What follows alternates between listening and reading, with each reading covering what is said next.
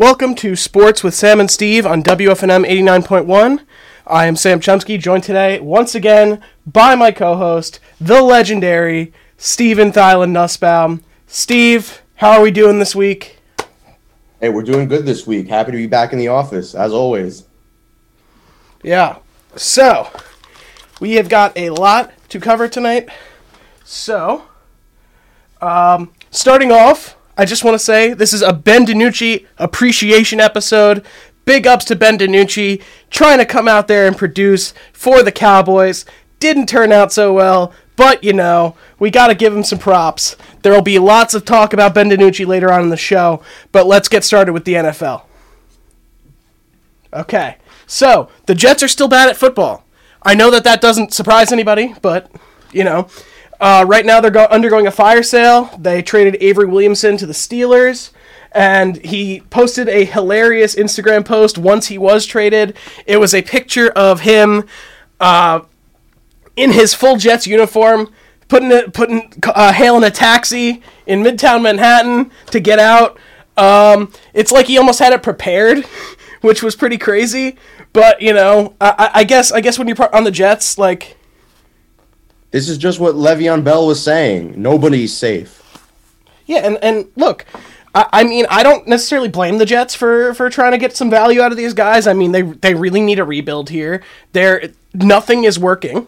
Nothing, like literally nothing. So I don't blame them. You know, let's let's let's give let's let's set the scene right here, okay? Because last week we were giving the Jets the trouble that they deserve, but after a week playing a Super Bowl champion Kansas City Chiefs. You know, you can't you can't expect things to get yeah, so and I'm not better. saying I'm not saying that I was expecting amazing. I'm just saying I expected something, and it was horrible. like it was the it. They're they're making the same mistakes that they've been that they have been making every single week. And look, it's it's honestly getting to that point now where it's like, what's next? Like where where where does this team go from here? And I understand the fire sale. However, Adam Gase insists that they're not waving the white flag. I don't know how that makes any sense. Stop lying, Adam Gase. You're waving the white flag. Just give in. Adam Gase is truly the problem here, to be honest. Yeah. They can get rid of players and acquire draft picks and do the whole spiel of a rebuild, but at the end of the day, Adam Gase seems to be the problem for the New York Jets. Look, we, we said this we said this last week, I'm pretty sure. The the Miami Dolphins were not good under him. We know that. Ryan Tannehill was not good under him. We know that too. Look at Ryan Tannehill now. Like, he's leading the Titans brilliantly. And it's because Adam Gase's system doesn't work. We know that. And it shows in the stats too. The Jets under Adam Gase are absolutely ranked dead last points per game, yards per game, and third down percentage per game. Which is insane. I mean, uh, like like I feel like a lot of us could have called this. I mean, I, I, understand that the, the Jets needed something different. I totally understand that. They've been going through years and years of, of mediocrity. But Adam Gase is your answer? Like, I, I feel like we could have seen this coming from a mile away. Ever since his first press conference, when he was up there looking ridiculous, staring into space, uh, you could tell right away this is not a good. This is not going to be good. Look, and it's got, not. Yeah, we gotta like. There, there's got to be some kind of crackdown on these kinds of things. So we are getting a call right now. Let's take a quick pause so I can pick up the phone. All right. Can you say that question again for me? Oh yeah, definitely. Um, so or that that was a different. What what I really wanted to call in to ask you about is, listen, I'm a lifelong Giants fan. Watch a game last night. Daniel Jones looks like trash.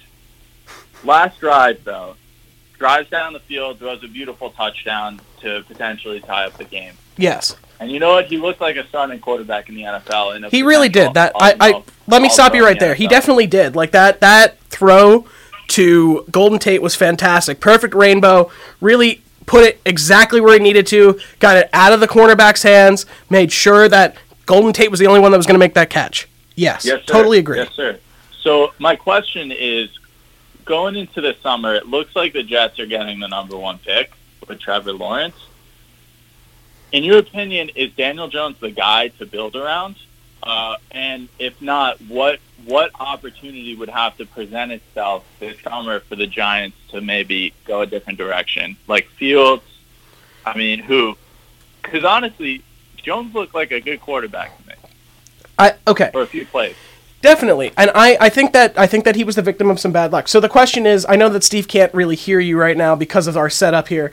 Uh, the question was about what do the Giants need to do going forward to possibly be competitive in the future. Um, there was talk about Justin Fields, right? If I'm correct. Yeah.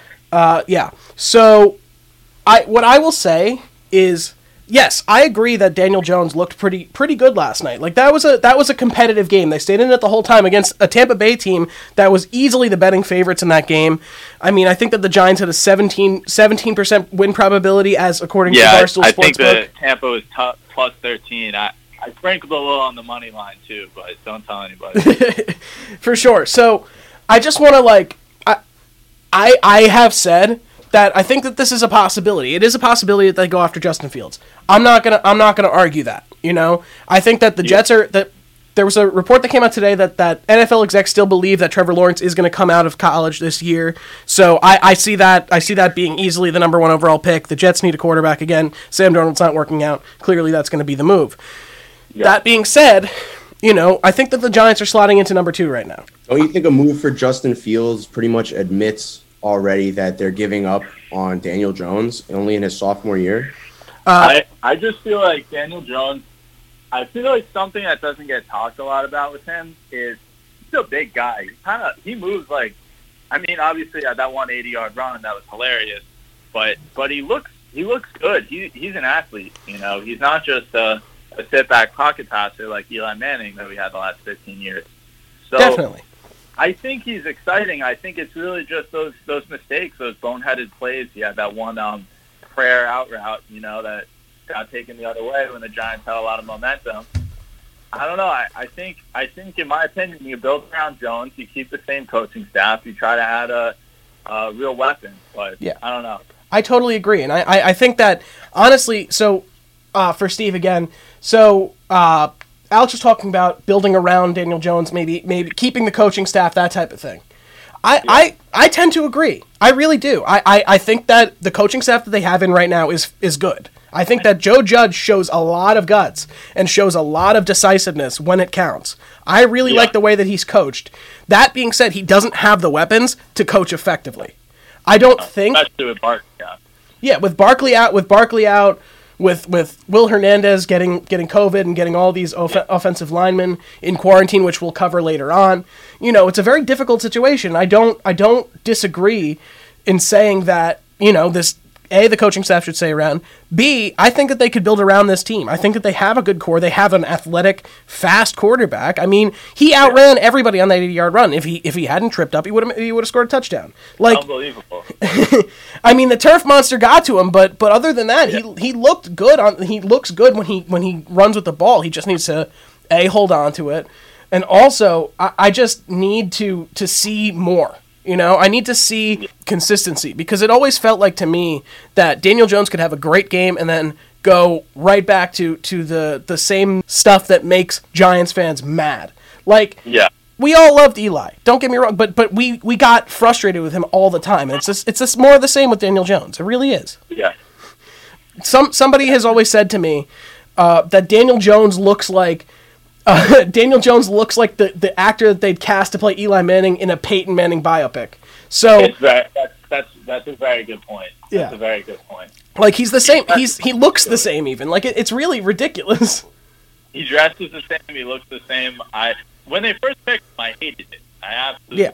Well, it. none of us understood. None of us understood because you know Lamar was on Lamar was on the board, right? He was still. Yeah, in I mean, it was still, it's still, you know, he's never going to be as good as Lamar, but it is what it is. You got to make do. Yeah, I think that I think that it was it was more about the the Cutcliffe effect than anything else. Yeah. It's David Cut David Cutcliffe who coached I believe Peyton and Eli in college. I, I know that that's that's something that the Giants value is that they know they know how to train a guy in that in that scheme. They know how to build off of that scheme. So I think that that's what they were looking for. I think that they worried that with Lamar they'd have to change up a lot. And honestly, I really don't see an issue because they you know they ended up changing up their coaching staff in a little bit right after it. So Yeah. I I like the I like the uh, the input. I'm feeling a little bit better about the Giants. I'm gonna be honest. I, I think I have to get back to work, but um, I'm loving the show. I'm trying to get that stream loaded, but um, I'll let you get back to business. Get Thank you very to much. Uh, of course, you can listen on uh, listen on SoundCloud, Apple Podcasts, Spotify Podcasts after the show. Uh, thank you so much for calling in, and uh, Hey. get back to work. We'll see you soon. Appreciate you. So, Steve, I'm sorry that it didn't work out quite the way that we wanted, but good caller, really, really, really scintillating conversation, I would say. So. He's a smart guy. he's definitely a smart guy. Definitely has a lot to a lot to contribute. Uh, I'm sorry that it took so long to get the technical difficulties worked out, but I'm hoping in the future that we'll be able to a get Steve in on being able to to join the conversation, all that stuff. Um, but you know, it was a it was a it was a good talk. It was a good talk. Thank you, Alex, again for for uh, calling in. We always appreciate differing opinions from ours as well. So I guess I guess we've covered the Giants enough. I mean, last night I just want to say it it was it there what they showed me a lot. They really did. I think that they they were the victims of some bad luck. Uh, there were some terrible calls by the officiating, including the the helmet to helmet personal foul that was called against the Giants. That was very clearly um, the receiver lowering his head and not the not the corner, but the corner still got called for the penalty. It was more that the corner was bracing. And then on the two point conversion that would have tied the game, there was pretty obviously a pass interference. It was it was a close call, I will say, but they had been calling everything else all night, and it honestly just seemed to me that that that, that should have been called as well. Especially at that pivotal moment in the game, you know the Giants are what one and six. Like, come on, please, like you got to cut him a little bit of slack, especially on a, on a on a close call like that. You have to you have to at least consider it, and they they picked up the flag in the end, and then the game was over. I'll, I I do understand it was pretty close play, but it could have gone either way. But I don't understand picking up the flag. But I- this yeah. this is not this is not the referee's fault for the Giants' loss. I'm, I'm not I- I'm not blaming the referees for the Giants' loss. There were obviously a, a lot of things wrong. I mean, Daniel Jones needs to find some consistency, as I said on our on our call with Alex. But you know, I I, I do have to say that that with with the refs possibly making that right call, which I still think was messed up on their end, it would be a different game. They would have gone to overtime, and you know, who knows what would have happened. So Just to finish up with the Giants, uh, I saw a good tweet from a Giants fan that went along the lines of something like, "Well, it looks like I'm in for another 14 years of not being able to tell whether my quarterback is good or not." I, I mean, yeah. I, I, look, I think that Eli gets a lot of a lot of a lot of trash talk for, for the for the play. I mean, he is a two-time Super Bowl MVP. He did he did lead those two teams, even though they had good defenses. He he did play fantastic. So I, I don't want like I've never been a fan of the Eli Eli smack talk. Obviously, at the end of his career, things things were a little different, but he won us two Super Bowls. Like we have to give him some credit. I don't know about I don't know about Daniel Jones right now. I, I, I can't put him on the same level as Eli Manning, obviously, but I, I think that we have to wait a little bit. I think that a lot of what he has around him isn't a final product and isn't conducive to development. So I don't want to I don't want to sit out here and say that that Daniel Jones is, is washed and he's done. Like that's not what I'm going to do. I think that I think that they need to build a team around him. Just give him some time to develop, and we'll see what happens. He, we, we see bright spots. Definitely. Uh, moving on, Steelers beat the Baltimore Ravens 7 0 on the season, looking really good. Uh, yeah, Steelers look great. I, th- I believe they're only they're the only undefeated team left. I- I'm honestly shocked. You know, Ben Roethlisberger, same age as Eli Manning, still out there slinging it, even after some some rough injuries, and they look good, man. They look really good. They really do. To beat to beat that Ravens team is is a feat in itself, and they they won decisively. The Steelers definitely looked good, but I'll tell you who did not look good, and that was Lamar Jackson. Yeah, Lamar was looking not not great, and I mean, most of the time, like most of the time, you can rely on him to to to make plays, but but this was bad. He was throwing up rubber ducks the entire game. Absolutely, two interceptions on, and several more throws that could have easily been interceptions. He's just not seeing the field very well lately, and he hasn't been the same guy that he was last season. And look, it, it's it's kind of the sophomore slump, isn't it? You know, it's it's it. I believe last year was his first season, right? So so it is the sophomore slump. You know, it's it's there are some adjustments that need to be made. You know, he's still learning the system, even though he's second year in, and and it could be a bit bit of a struggle. But I think that he's still a dynamic playmaker, and we just have to see him develop. Look, Daniel Jones wasn't this bad last year. It's the so- the sophomore slump is a real thing. It's it's you know there's this mindset that you're you're not a rookie anymore. You're not you're not new. You have to you have to create you have to create a name for yourself. That type of thing, and it's just it, it's a hard thing. It's a lot of pressure on a player. Yeah, well, I, I didn't even mention a second ago the additional two fumbles that he gave up to the Steelers. I mean, you can't expect to win games with a quarterback that is going to give up four turnovers in a game. Definitely. It's, you know, I used to call Lamar the baby goat, but lately he's been showing me that I might have to find a new guy for that nickname. maybe I- a guy named maybe a guy named Tua, for example. Maybe Tua. I, I, I let's let's not jump the gun. Tua wasn't fantastic. He was okay, but I don't want to. I don't want to. I mean, the lefty quarterback thing also freaks me out all the time. I don't want to. I don't want to just abandon Lamar here. Like this is not. Every, everybody can have a sophomore slump. Everybody can have a sophomore slump, and I don't want to stop stop calling him the baby goat just because just because he has a few bad games. And plus, he hasn't even been playing that bad. I know four turnovers isn't isn't ideal, and that's also been the Giants' bugaboo as well as the turnovers. But you can't you can't just say that that he's washed. Again, it's the same deal. I, I I'm not. I don't want to sit here comparing Lamar Jackson to to Daniel Jones because there's no comparison. But we can't write him off. You can't write him off just yet. I think that there that there is some room for improvement, and I think that this is just a temporary thing, easily. Uh, moving on, the 49ers had a really bad week. The injury bug continues to bite them. Um, yeah, so Jimmy Garoppolo and George Kittle are both out for extended periods of time.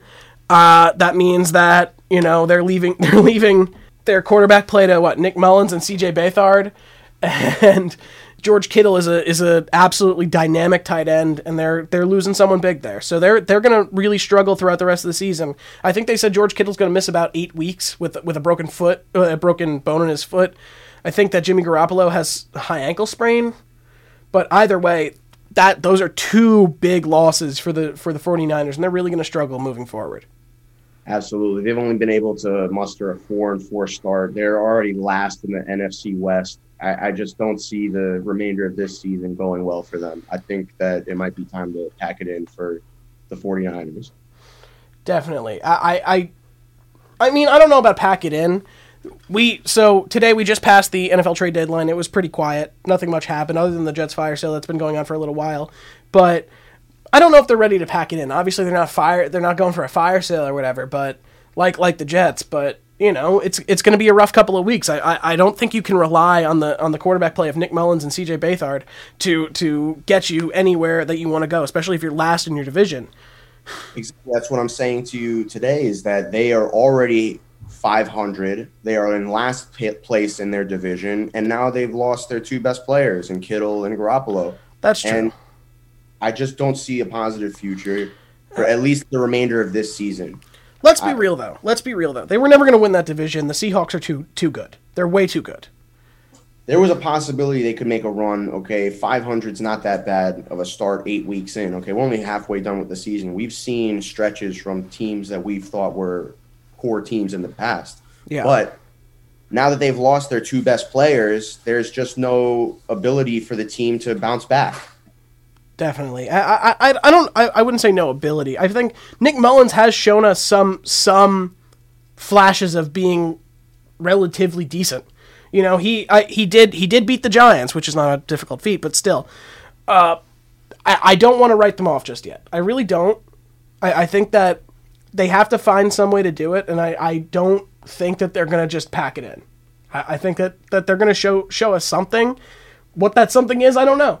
But I, I we will see. Uh, wishing wishing Garoppolo and and uh, wishing Garoppolo and Kittle a speedy recovery. Uh, moving on, as we said before, Tua got a win in his first start. Didn't look so great, but got the job done. Uh, Ryan Fitzpatrick still sitting on the bench. Cowboys should definitely give it a look. Uh, we'll get to that later on, but did look did look you know serviceable as a as a starting quarterback. I mean, it was his first game. We can't expect him to be to be lights out, incredible, but definitely definitely has the the left arm strength to to do something. So Yeah, he got a nice welcome to the league by Aaron Donald, and uh, but after that, it was all fireworks, in my opinion. Okay, definitely. a lot of a lot of the game uh, was helped by the Miami defense, which looked phenomenal. Yeah. Uh, two fumble recoveries, one for a touchdown, and I, I, I think the Dolphins are looking really good. I, I would agree. I, I- think that I think that the quarterback change, although I was critical of it last week, I think it's the right move. Um, I do want to see Ryan Fitzpatrick. I mean, now now Ryan Fitzpatrick can't really go anywhere, but I I, I do hope that they find some use for him because he is, you know, he's still capable enough, and I don't want to just uh, I don't want to let him just rot there on the bench, you know. Anyway, uh, congrats to Tua on his first win. Moving on, the Patriots. What is going on? I mean, we had we they're they're not looking good anymore. They're really not. They're not that dominant team that we once knew. I I think Rex Ryan said it best. Okay, which is I, I never thought I would say that that Rex Ryan said something good, but Rex Ryan said that the best QB in the league is far more effective on a team than the best coach, which obviously, as we're seeing, is true. I mean, no matter no matter what coaching you have, whether it's whether it's you know Bill Belichick or or Ben McAdoo, you're not going to go anywhere without a good without without a good quarterback. And I'm not saying That's- that. I'm not saying that Cam Newton's bad. I'm not going to say that. I'm saying that he's not he's not the same level of talent as Tom Brady. He isn't. That's hundred percent right. Uh, Cam Newton has not looked good ever since he came back from the COVID list.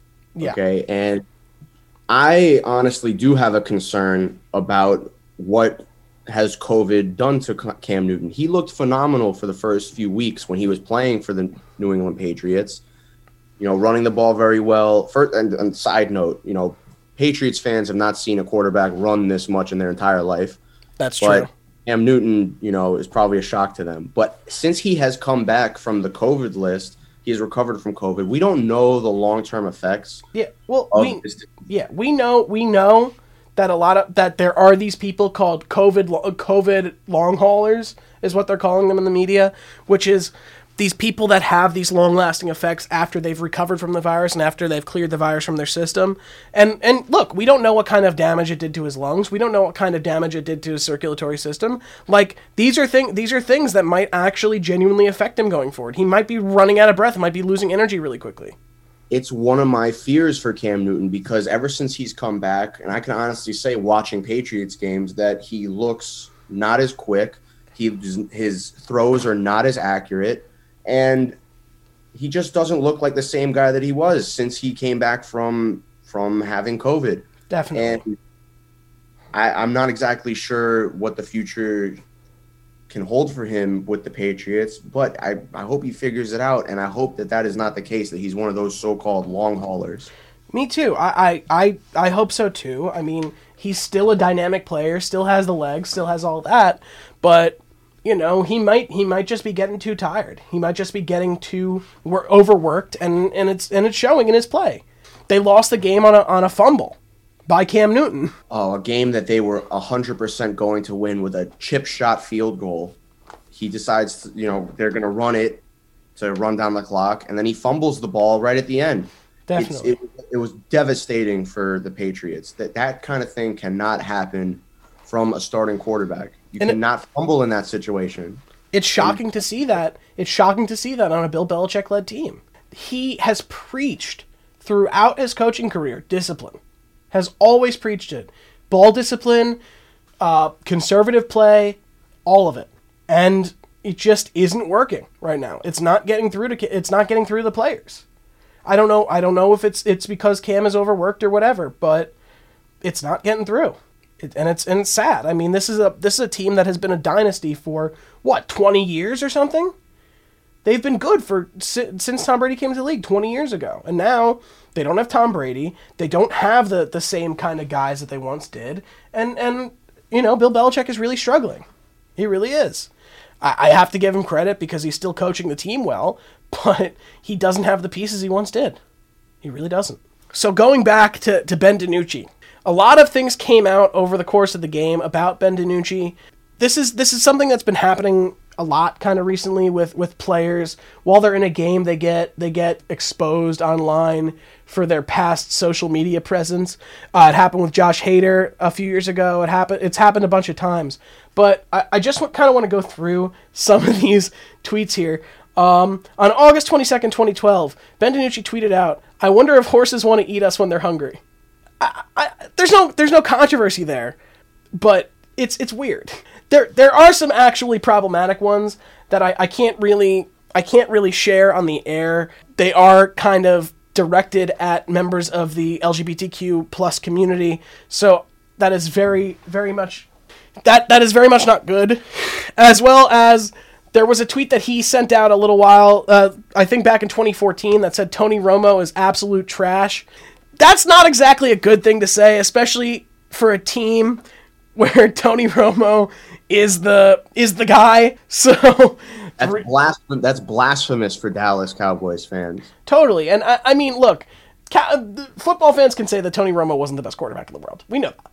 He, he, he retired early, was injured all the time. When he was on the field, he was pretty good, but yeah, that's blasphemous for Cowboys fans, and he should be ashamed for for saying that and not going through his Twitter and making and making some changes. It's really not good. So, did, did not surprising. That, did you see that his LinkedIn is still active? Is his LinkedIn still active? Uh oh. Ben DiNucci's LinkedIn is still active, and it doesn't really seem like his future goals were set on playing in the NFL. Yeah. Because he wrote, he's a senior communications major at a minor in general business at James Madison University. I am also a member of the varsity football team, where I acquired critical time management and leadership skills that will transfer into the real world. Oh, I, I mean, and, then, and, then, and last and uh, two days ago, we saw him playing on Sunday Night Football. Look, it, it's almost that almost sounds like an X, XFL storyline to me. So this guy that this guy that didn't think he was going to be there coming into the league and, and producing. Speaking of which, I believe PJ Walker got reps this past week. There was also another XFL quarterback on the the Cowboys backup was an XFL quarterback who they signed after Andy Dalton went down. That being said, they also have Cooper Rush on their practice squad, and the rumor is that he's being elevated on to the active roster to start, possibly. Um, he was re-signed by by the Cowboys on October 30th, obviously in response to all the problems that they've had at quarterback. Was on the Giants practice squad, then they released him and, and was picked up by the Cowboys practice squad, and it's looking like he might get a start. Has only thrown three balls in his entire in the entirety of his NFL career, one for a completion. so I, I guess they're taking a gamble. I'm going to miss Ben if that happens. I really, I really like Ben DiNucci. Poor but, Ben uh, DiNucci. Poor guy. Yeah, we'll see what happens. We'll see what happens next week.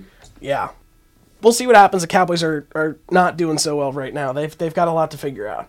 So I don't know if you saw this one, Steve. It was terrible. So the Bears wide receiver Javon Wims was suspended for two games after an absolutely heinous melee on a Saints uh, corner where basically after the play he just went up to the Saints guy got his attention with his with his left hand and then open face pun- uh, open handed punched him with his right in the helmet and just went after him.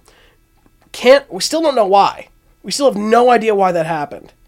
I just it was disgusting.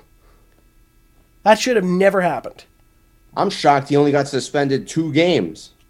I am too. It was it was horrible. I mean, if they're trying to be like hockey, then you know, why don't we just have open fights on the field? You know, yeah, but when when when when we're doing when we're doing all of these all of these motions for player safety and all of this stuff and, and getting rid of the the threat of, of CTE and all of that, this can't be happening. And and you got to you if you're the NFL, you got to hand down punishments. You can't you can't just give him a slap on the wrist. Two games is a slap on the wrist. And look, I, I can't fault the NFL honestly right now because they they are actually I can. You know what? Let me go back on that. I can fault the NFL because they are messing up at every turn right now. The the corona cases, the all of that. I mean, look, Just this past week, we've had corona cases on the Giants, Cardinals, Ravens, Cowboys. Come on. This is just it's it's a weekly thing already. And I know that they're trying to do the the, the test and quarantine thing. But come on. I'm not trying to be controversial here, you know, with some hot takes, you know, but Javon Wims roid rage question mark. Oh, I, I I don't know if we can go that far. Uh, I, I'm just saying, nobody knows why he did what he did, but he went up to another man unprovoked and punched him right in the face. He do, he does not look jacked enough to be on steroids. Come Hey. on. Hey, I'm, I'm just saying, check the guy out. Check him out is all. Look, I'm not saying I'm not saying one thing or another. I'm just asking questions. I wouldn't be surprised. I wouldn't be surprised if he if he uh, gets a random test coming up in the next few days. Uh, get ready for that one, Javon. I can't be the only one thinking it. Yeah, you're, you're listening, Uh, Javon. Get yeah. ready. Speaking of speaking of Corona in the league, uh, this is a terrible story. So Ra- Raiders Trent Brown was having a rough month. First, he was diagnosed with coronavirus, and then this week before the game, he was feeling sick, and they gave him an IV. And unfortunately, he was given he had some mishap with with the IV, and he got an air bubble in his veins. Which is a serious, serious problem. So he was hospitalized for a while, and they just got him out. Uh, thank God, he he's he just got out and he's fine. But that's that's a rough rough couple of weeks for that guy. I mean, God, like to first go from having corona and having like your whole offensive line be quarantined to now having this mishap with an IV, which is supposed to be you know a helpful thing and it was supposed to help him help him to get to play, and and he ended up in the hospital for it, which is awful. Yeah, that's te- that's terrible. I mean, Yeah, no other way to put it. I mean, An- Andy Dalton is now on the COVID nineteen list as well. yeah, and that's why I mentioned the Cowboys. Like it, it's, I, I mean, maybe even Ben DiNucci's going to end up with corona. Like we don't know. It's Yeah. it's really like the the NFL needs to sort this out. The NFL needs to sort out their their protocols. And we were saying it time and time again. I mean, the the MLB kind of let us down in the end with with the with the Justin Turner stuff, but the MLB needs to sort themselves out because it's not looking good right now. All right, sorry, the NFL needs to sort themselves out because it's not looking good right now. It's it's it's their players are testing positive left and right. There's no coordination here, and I just feel like there's there's something more that can be done There's a It lot more than whether it's this compliance officers thing that the MLB did, which obviously was successful because they had about two months without any any players getting the virus, which obviously went went to the wayside when Justin Turner tested positive during the World Series, which calls into question a lot of things, but we're not going to get into that. that's a whole other. Yeah, but the NFL needs to do something, and and it doesn't look like they're going very far right now if they can't control these things. They got to do a better job. Simple as that. when impact players get get out of the game, it, it lessens the quality of the game, it lessens the quality of the sport, and it makes people it makes people not want to watch as much because they don't have their star players and they don't have the excitement factor and they don't have an entertaining game. Anyway, I, I just wanted to pick that up. This is a big announcement that I wanted to put out there for those of you listening and those of you that will be listening afterwards on either Spot, SoundCloud, Apple Podcast, Spotify Podcast. Those are recent additions, by the way. Um, next week, we're going to have a special guest. This is something that Steve and I are both extremely excited about. Uh, Ian Rapoport is going to be on our show. This is sports writer, NFL, NFL insider extraordinaire. I am so excited for this. This is this is the type of thing that I would have never dreamed of dreamed of when we started this show, and I am so excited to have him on. As am I. This is going to be a great interview, great guy to have on the show, and we're going to get a lot of good insight from Mr. Rapoport. Yeah. So, our listeners out there, if you have any questions, shoot me an email, schumsky at fnm.edu. Uh, I'll post it on the Facebook post and, and all over social media afterwards. Send in your questions. Maybe you'll get on. Maybe your question will get on the show. We're gonna have him on for about 10, 15 minutes, just kind of going through some stuff. We're definitely gonna ask him a lot of questions about uh, COVID nineteen and how it's affecting the league and and what the NFL is doing to try and possibly fix these things. But it's gonna be very exciting. I'm stoked. Like I, I can't wait to have this next week. I can't wait to bring more guys on, uh, more people on as the show goes on. You know, over the next months, years, whatever. But you know, this is this is a fantastic opportunity, and I am so excited. Let's move on to the MLB. this is also very exciting. So, as we've been talking about since I believe January, the Mets were getting sold, and officially, Steven A. Cohen is the new owner of the New York Mets. I am speechless. there was so much happening where we didn't think this would happen. We thought that that J Rod would get in the way. We thought all of these things were going to change, but here we are looking at the Mets having the richest owner in the MLB, the second richest owner in all of professional in all of American professional sports. This is fantastic. We didn't think it was going to happen for a second there last week. Yeah, we- we- had, some, yeah, we had we- some concerns with uh, Bill De Blasio. You know, we had some concerns over how long it would take, but it turns out that there wasn't as much adversity as we thought there would be. I, I honestly think that Bill de Blasio was just hol- holding out because he wanted to make the moment about himself because he's kind of the worst. So I, I, I think that he was holding out on, on, on making this announcement. I think he knew that he had no he had no ground to stand on in this in this kind of battle here that they were trying to trying to wage on billionaires, which he's done you know, since he's taken office, especially he, he, he torpedoed the Amazon deal that would have brought thousands of jobs to Long Island City. Um, this would have been this is the same type of thing, you know. It's a it's a billionaire trying to get into business in New York City, and it's and it's a stumbling block to get there. But I think he realized that that Steve Cohen is going to do more more good than bad, and and he finally let it go, but had to make it dramatic. We- I don't know. we- I think he, I think he was more worried about the Mets fans showing up at his house with pitchforks and torches. I, I almost did. I was I was planning on driving. I was planning on driving to Gracie Mansion. I am dead serious. I would have taken the three. I would have taken. get too political here. Let's not get too political on this one. This is not even political. This is just me being a Mets fan.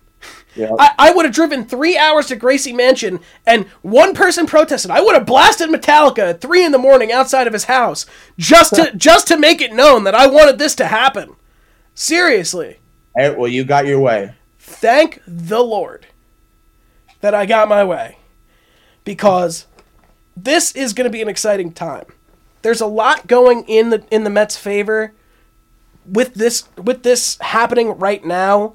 The Mets are now being an inf- having an influx of capital that a lot of teams just aren't having. This was a this was a this season was a wash for a lot of teams. A lot of teams are, are bracing for for the financial i- uh, impact of this, and honestly, Steve Cohen didn't have the financial impact of this. Steve Cohen's still worth fourteen point eight billion dollars. It's not like he as soon as he came in, he announced all of these like all of these good measure things like paying paying all the Citi Field salaries, their Citi Field workers their full wage, retroactively paying all of the vendors and and and and stand workers and all of that their wages. These are the things that he's coming in and trying to do to, to garner goodwill with, with the fans and garner goodwill with the city. And I, I know that Bill de Blasio was, was particularly concerned about, about those wage workers. And they're they're now being taken care of, as well as Steve Cohen contributing a lot of money to Um, to the city's economic development fund to help small businesses get relief from COVID nineteen. So I think a lot of those things contributed. I think that they they you know saw the good in him. He's always been very charitable with his money. He has a, an entire wing of North Shore LIJ. Uh, well, uh, sorry, Northwell Health. Now that's called. He has the Cohen Children's Hospital. He has the Cohen Foundation, which supports veterans. So he's always been a very he's always been a very charitable person. But this is a new this is good. This is fantastic. He's doing the things that'll that'll garner him respect amongst the owners, respect amongst in the city, respect with the with the league, and I'm very happy to say that. That being said, he's already been a better owner than the Wilpons. already. Hasn't even actually taken ownership yet. The deal's expected to close within the next few days, but already a better owner. Has a Twitter talking with fans already. He's talking with fans on Twitter. Like, think about that. What owner does that? That's just that's like a new it's a new world for Mets fans. We are ecstatic because we have never had owners, at least in the past, you know, 30 30 somewhat years that have listened to us. And now this man is taking is taking asked actively asked people to give him suggestions on Twitter of how to make the fan experience better. And responded. Like he responded that that he wants to bring back an old timers day, wants to retire all of these numbers that Mets fans have been pushing for forever. Like all of these things that we as fans have always wanted, he wants to do because he's a fan. Like how cool is that? Pretty cool, man. Looks like it's a new era in Citi Field. Definitely. Kind of went off on a tangent about Steve Cohen there. I'm just madly in love with him. Don't tell him. Shh. anyway, so hot stove news. Just kind of quickly run through. Yankees non-tendered Masahiro Tanaka. That means that he, if another team wants to sign him, they don't have to give up a draft pick because they non-tendered him. Um, this kind of surprised me a little bit. They need the they need the pitching, and it it honestly shocks me that they would go that route. And I think that he's going to get signed somewhere else. I think that he's going to get more money somewhere else. He might get more money cross town. I, I know. I think the Mets are a good uh, possibility for Tanaka. Yeah. After this during this offseason. Excuse me. Yeah, and I, I think that non-tendering non-tendering a guy like that is a bad move because you don't I- even get anything out of it. I agree with you. I don't understand this move in the slightest. Yeah. Tanaka was one of the probably top three pitchers on the rotation for the New York Yankees this season. Um, you know, the fans love him. He's very good. Like I said, I do not understand this move at all. I don't either, and and frankly, it I, it's a very un-Yankees thing of them to do that. Um, so moving on, tenders were given out to Trevor Bauer, Trevor uh, DJ LeMahieu, George Springer, JT Realmuto, uh, Marcus Stroman. All of those are not surprises. I mean, they're all impact players. That being said, I don't think a lot of them are going to accept their qualifying offers. Uh, Bauer, I don't think is going to accept it because he wants to test the test the free agent market. He's going to get money somewhere else. He had a great season. Um, LeMahieu, I, I don't know. I, I mean, There's there, there is no way LeMahieu accepts the qualifying. I gotta we gotta see how much the Yankees are willing to pay him per season. Well, he's a top he's a top three player, just going by the fact that he was a MVP finalist in the American League. Yeah, Okay, and he probably wants at least twenty million for at least four years. I The- don't. But the him- thing is, the consideration that they have to make, a lot of teams now, is is that they don't want to, or a lot of players need to make, is that the teams don't want to give out as much money as they think that they want, as they think that they are worth, because of the financial constraints that they have right now after coronavirus. I think that LeMahieu the past two seasons has definitely played above the value of his contract. And Oh, he will that's that's not a doubt to me at all. Test the market. That's not a doubt to me at all. I think that he is definitely played above his above his pay grade. That's a fact. Stroman, I I could see him accepting his qualifying offer. Frankly, because he because of you know first he was injured, then he sat out the rest of the season. Plus, he, he, he didn't prove anything this past year. To go into a contract year without playing is really not a, a good standing for him. So I think he's going to accept that qualifying offer. I really do. I agree with you, but we'll we'll have to see what happens. He doesn't seem very happy in his environment for some reason or another. I see a lot of. I mean, he blocked me on Twitter. I can't figure out why. I still can't figure out why. I agree. have never tweeted at him. it's clear through his social media posts that he does not seem very happy with the environment. Yeah, but honestly, he's he's not going to get anything better anywhere else. We know that. He he can't. we'll see. There's no team that's going to be willing to spend spend more than 18.9 million dollars a season on a guy like that or giving him a bigger contract for a longer year, for longer term. I don't think that the, any any team is going to want to take a flyer on a guy that had these issues, that that that, that had a calf strain then decided to sit out the rest of the season. Springer and Realmuto aren't going to take their qualifying offers. That's foregone conclusion. I think Springer. I think Springer gets signed by the Mets. I really do. I, JT Realmuto. I'm starting to go cold on. I think that he's gonna he's gonna command way too much money, and I think that the Mets can get the same kind of value from who am I thinking of? There's there's another catcher on the market who I who I do like better, who will be worth less money. The name is just not coming to me right now. But look, JT Realmuto is gonna gonna command a big contract. I don't think the Phillies are gonna give it to him, but I think that he is gonna get a big contract. And I don't want the Mets to go and spend the money on a 30 year old catcher who may or may not contribute for a few years.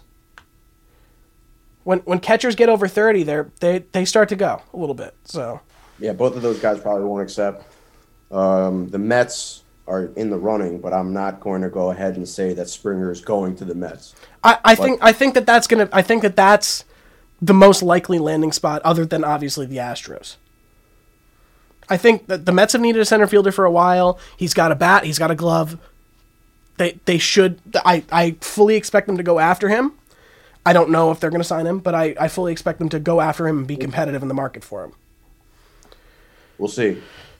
All right. Uh, Jacob DeGrom is a finalist for the Cy Young Award again in the National League. He's not going to win it. Still really cool. I mean, the guy has been fantastic his entire career. Back to back Cy Young Award winner the past two years. This year, it's probably going to go to Trevor Bauer. Um, he's probably going to place third behind Trevor Bauer and Yu Darvish. But still, incredible season. Those last two starts were his downfall. That that was the issue with the 60 game season is that even a little bit, even a little bit of a, a struggle is really gonna really gonna show in your stats.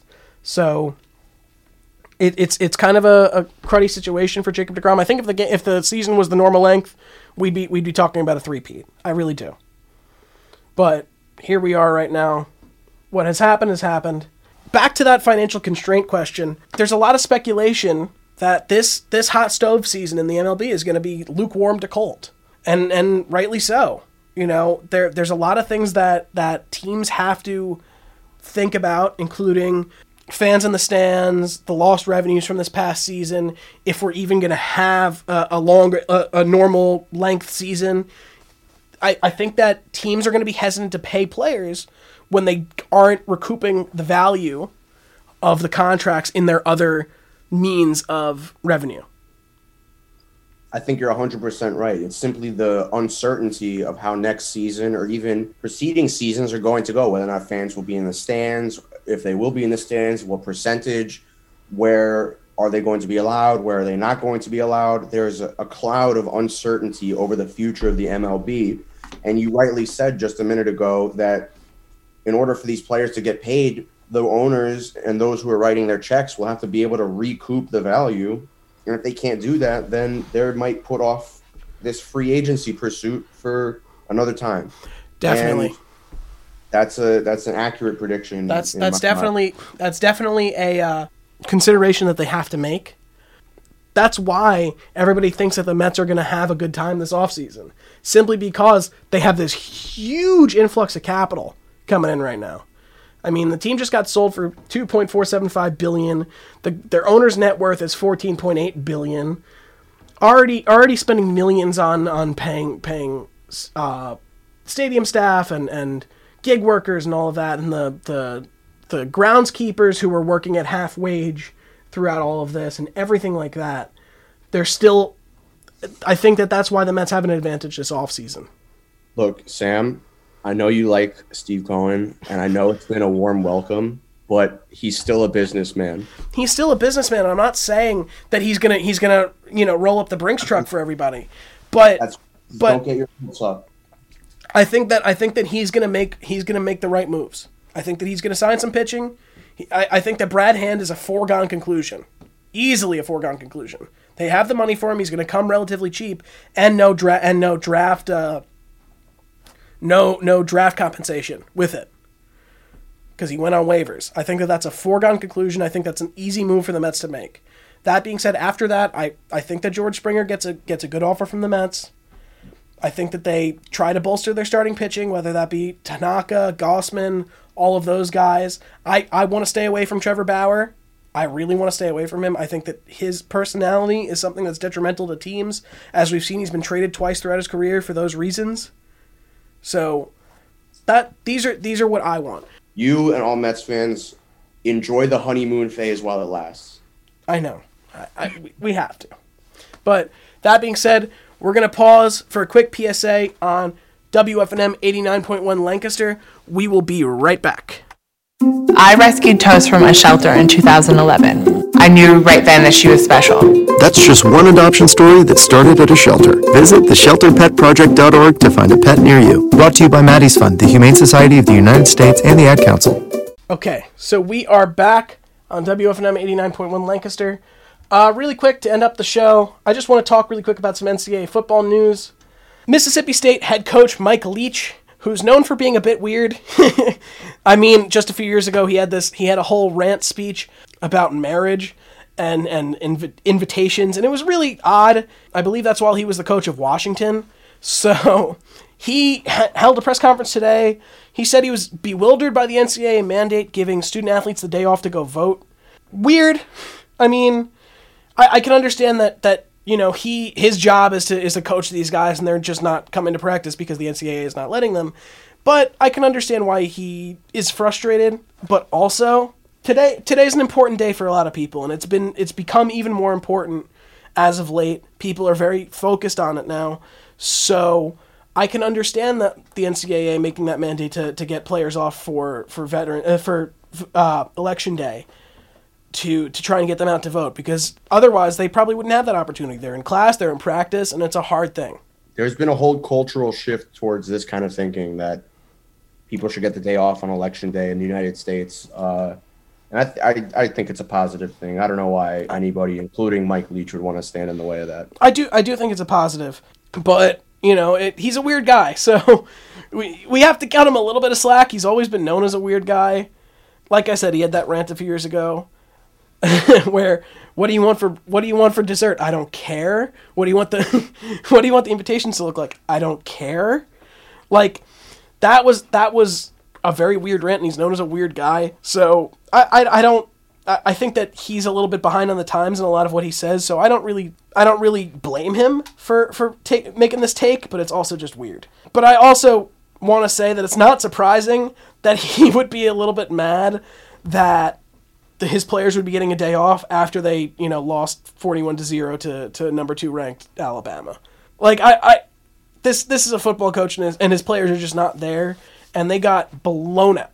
So i don't blame him for being upset slash mad but still he's weird. That could that could have something to do with it. definitely. So wisconsin canceled their second football game in a row due to, to covid-19 they were supposed to be versus uh, purdue boilermakers. Their quarterback has covid so bit of a struggle for wisconsin right now they definitely gotta gotta get in quarantine for a little while, just get everything settled before they before they get back on the field. They're in the Big Ten. Ohio State, as it is in the Big Ten, is doing great. Beat Penn State, uh, beat Nebraska week one, so they're doing pretty well. I don't know about Michigan, but they're doing pretty well right now. But hopefully Wisconsin gets their things in order and they can get back on the field, because everybody wants to see college football back, but in this in this climate it's very difficult. And and coming from a place of, of being lucky of not having this virus it's it we can see that it, it has a big effect on people. I mean 230000 people have died. How many millions have gotten the thing? How many how many thousands are, are long haulers as we said before? So it, it's a hard it's a hard thing. And I, I don't blame these schools that are that are putting athletes out on the field to compete for the, the schools to be a little bit cautious because they don't want to be held liable, which I c- completely understand, and they want to make sure that their players are healthy. Other than that, Steve, you got anything to add uh, No, for I the end of the show? I think you're 100 percent right on the on the college football concept. Uh, we don't want these players ca- contracting it. We don't want anyone contracting it. Better off to cancel the game, get everybody in order, especially because it's a weekly schedule. Uh, this is the right move overall, and you know if if if Wisconsin fans are upset about that, then you know that's that sucks for them. But this is the right move. Hundred percent, and I, I don't want to, uh, like, I am hoping that things get better, and I understand why schools are are being as cautious as they are, and these these guys have have future careers to look to. You know, this is this is a virus that we we don't know the long term effects because it's only been around for about a year now. We don't know the the long term effects of getting the virus, even if you're asymptomatic, even if you're mildly sick, even if you're terribly sick. We don't know the severity of what of what it does to your body afterwards. So these guys, especially on Wisconsin, which is a which is a big football school, you know, just to name a few NFL players from there, Russell Wilson, J.J. Watt. There are some there are some big time names that come from Wisconsin, and th these are these are players that more than likely will have a, a future career looking for looking looking out for them. You know, so they have to be mindful, and I understand why the school would want to be cautious because NFL prospects coming from schools is, is also another way that schools can, can can lure people out there. So definitely. With that, you know, it is 5:30, so that means we're done. Um, it's been a good week. Can't wait to see you all next week when we have Ian Rapoport on the show. Please tune in 4:30 to 5:30 WFNM 89.1. Uh, hopefully by then we will have our internet stream back on so you can listen live. But until then, this has been Sports with Sam and Steve on WFNM 89.1 Lancaster. Have a good rest of your night.